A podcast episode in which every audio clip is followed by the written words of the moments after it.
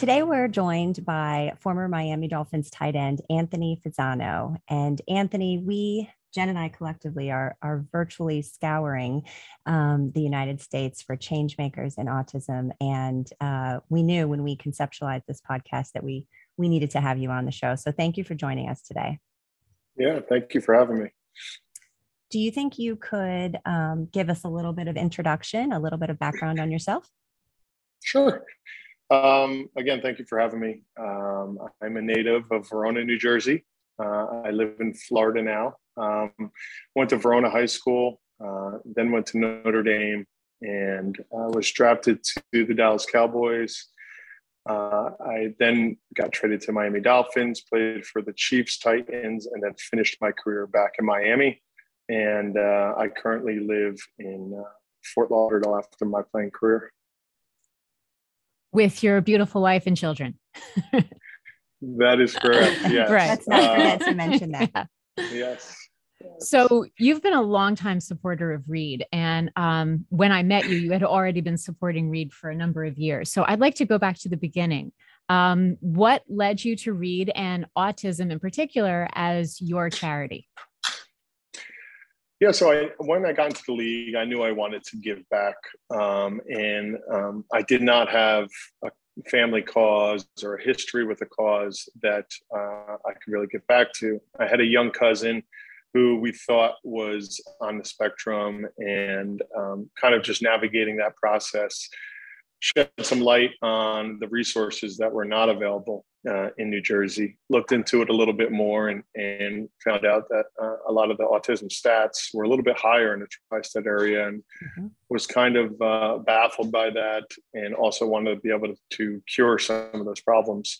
Um, not only that relationship, but working with Pat Capra and, uh, and Malka at the time, uh, who he sits on the board now, introduced me to Reed uh, in their early stages and, and, really fell in love with the cause, the people, the children, and uh, you know everybody involved. So uh, quickly, kind of hitched my wagons to Reed and and brainstorm on on what kind of um, awareness and funds uh, we could uh, bring to Reed through a couple events in uh, in northern New Jersey, and that's kind of how it started we're grateful for that. Absolutely. You've raised a lot of money for uh, the Reed Foundation for Autism through golf outings and other charity events that you've attended for us. You've always been, you know, sort of a champion for us. And I think what's really interesting is that um, when we think of a change maker, we think of someone who's just not, you know, accepting the status quo, someone who's going to kind of go outside the the lines. And and I feel like that's what you did.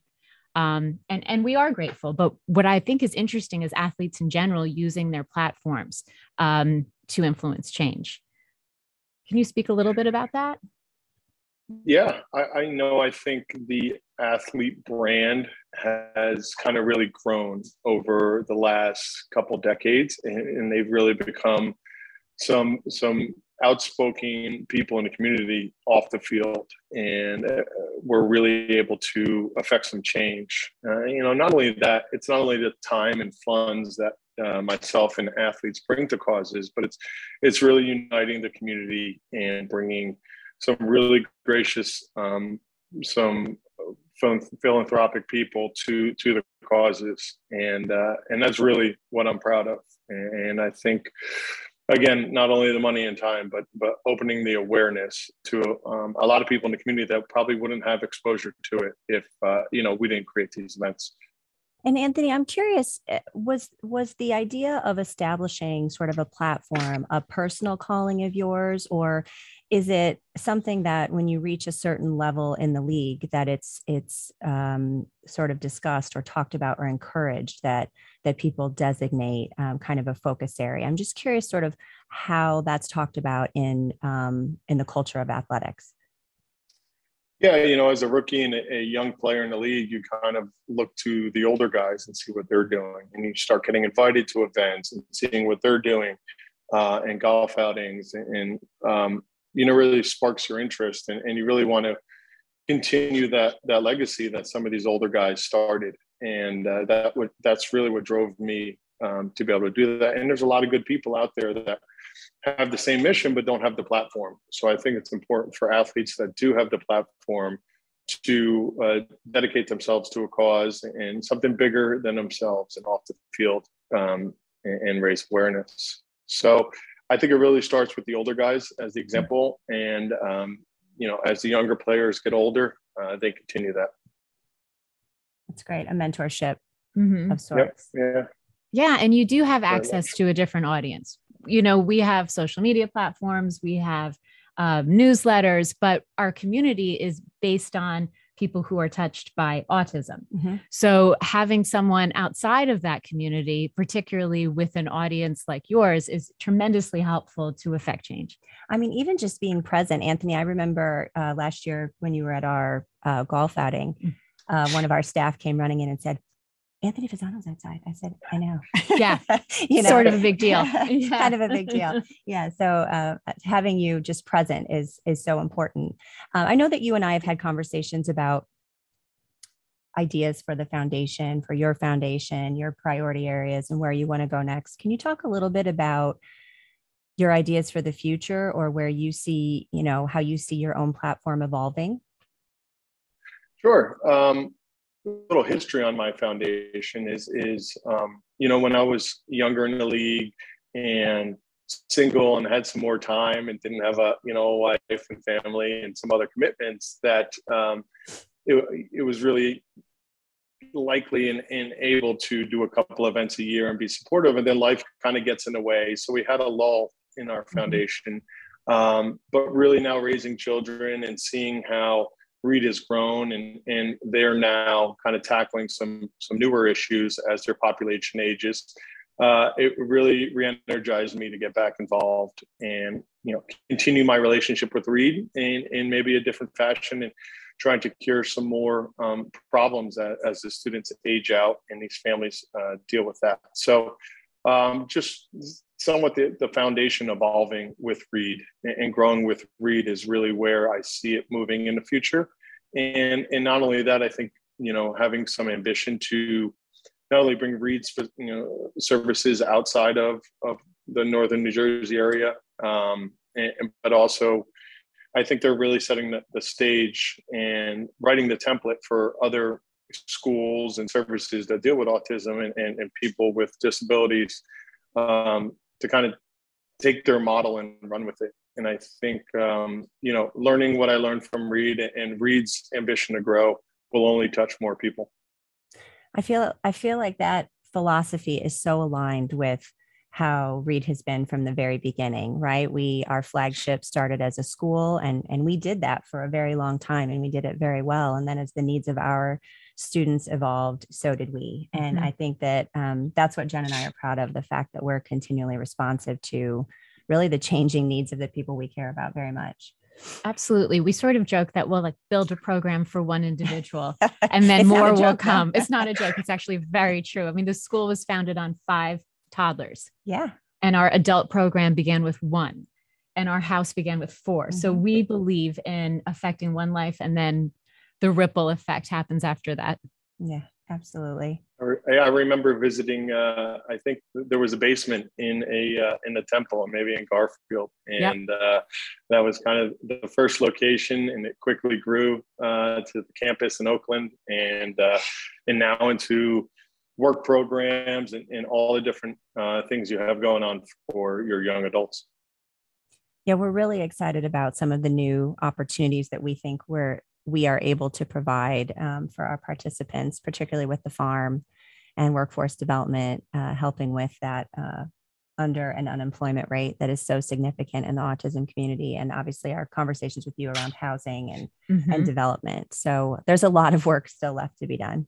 We have to keep changing. Mm-hmm. Mm-hmm. We have to keep pushing the envelope.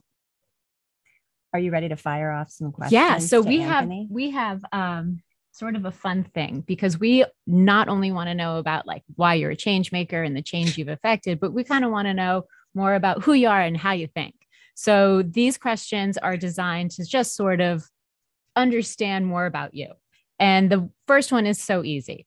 What is your idea of perfect happiness? Ooh, it's a it's a pretty broad, heavy question there. I thought it would be so simple. We're starting off. Um, yeah, you know, and and as a father, uh, you think about it differently, right? What do you want for your children? What do you want them to do? And and really, at the end of the day, it's just to be happy, mm-hmm. um, and and love what you do. Um, but uh, I guess happiness is, um, you know, a lot of it in my mind has to do around freedom uh, you know, in this great country and, and, what we're able to to do in this country, but also um, be free to do what you love uh, with the people you love. So I would uh, I would broadly say, you know, the freedom to do what you want is uh, is pretty happy to me. That's beautiful. That's a great. Ask the next one. Sure. Okay. Um. Okay, this is this is an interesting interesting one. What is your um, greatest extravagance? Oh, I like that. Ooh, um, you know, I I love food, so um, okay. Whatever city I'm in, or uh, whenever I go to somebody's uh, house that's new, I, I, my my thing is, you know, cook me your best dish, or what's your favorite food, or favorite restaurant in the city, and really um, and splurge on food. Um, but uh, you know, a lot of I'm not a materialistic guy, so and, and to couple on that, I like experiences. So going to have experience with my family and create memories that way is, is something I choose to do uh, a, a lot more than materialistic things. Very well said. I am curious though, what is your favorite food of all the of all those that you've tried? What is the favorite? Well, the Italian cuisine is probably uh, the high on my list. That was a given, growing yeah, up right? in New Jersey. Um, I don't know if you, rest- do you know, Anthony, that there's a sandwich named after you at Frank Anthony's in Verona? Yeah, I, you know, there's a little funny story behind there because Ooh, my my younger brother Michael is, um, you know, the poor kid has always grown up in a small town in my shadows, but uh, has a huge heart and is loved by everyone. And he he is probably closer friends with the owners of Frank Anthony's. So he likes to say the sandwich is named after him. Uh, and uh, I'm his brother, uh, which I will let him get away with in that in that situation for all the uh, the shadows that he had to you know climb out of uh, during his childhood. So that's that's I'll I'll set the truth straight that it is is named after Michael Fasano and not me. Okay. You heard it here. Yep. Yeah. okay. a little Verona lore. Yeah. So, but to an- you can answer Chantelle's question. I didn't mean to interrupt about like what is the food that you would like most? Something Italian?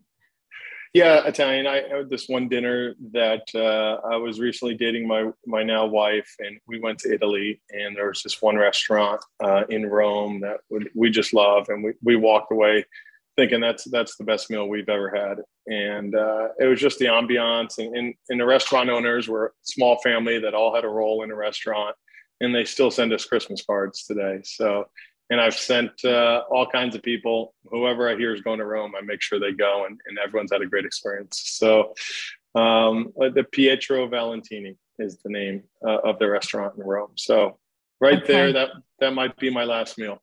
That that's, sounds amazing. That's an impressive review. I mean, this is when yeah. dating his wife. He right. has since had children. They've mm-hmm. gotten married. Like this is an impressive review. So, yes. okay, I love it. Final question. This one might be challenging. What living person do you most admire? Oof. Mm-hmm. As a tough um, I think you should is, say your brother, just just, just to cover all your bases today. I've given him enough clout in, in this, this video so far, but uh, you know, I think you know someone that's done a lot and is coming at celebrity status is is an easy choice, but I'm gonna have to go with mom. Uh, You know, she uh, she's done great and uh, she's still awesome overcome a lot and uh, i know I, I, learned a lot from her and she set the bar high for, for motherhood and i know my wife loves it but might resent her at times as well because the expectations are so high. I get it. That's a pretty great endorsement yeah. though. As, as moms we appreciate that mm-hmm. very much. Um, i know jen said that was the last question but but i have one more. Oh okay um, and it really kind of brings it back home to change makers. And I just am curious, Anthony, when you hear about a change maker in autism, you hear that phrase. Um, What do you think it takes to be a change maker and to really affect true change in this community? Yeah, another great question. Um, I'm kind of a, uh, uh, uh, uh, I think micro, um, where it really doesn't take a lot. You know, if you're able to affect change and, and even bring happiness to a family or, or one child's life, I, I think you're changing. Um, going back to kind of our, my platform, uh, also bringing, you know, when I was in my younger 20s, a lot of my my peers and friends outside of football weren't really involved in charities, and I think my involvement um, kind of spurred their um, their interest in, in, getting behind a charity. So, kind of that domino effect, especially with the younger generation, um, is really important. Not only affecting the children and family at Reed, but also inspiring people to go out and find their platform. Um, so, a change maker would be someone that uh, you know not only affects um, the children directly, but also you know kind of creates a wave and uh, you know brings some other people along. I love that modeling philanthropy for our kids and and for uh, the next generation is is so critical, not just for Reed, but for so many uh, people doing great things. So it's a great answer. Mm-hmm. He passed. He did. He passed all our first tests. mom, then that. Yeah. you got me nervous with personal questions. It could, could go a lot of different ways there. Oh, we're kind. You know, yeah. we're very kind. That's right. well, thank you so much for joining us today. I think um, you had a lot of really interesting and insightful things to say, and we're grateful. Yeah, absolutely. and we look forward yeah. to seeing you this summer, Anthony. Yeah, I look forward to staying involved with Reed and, and growing with you. Thank you for everything you do. Thank you. Thank you. You take care.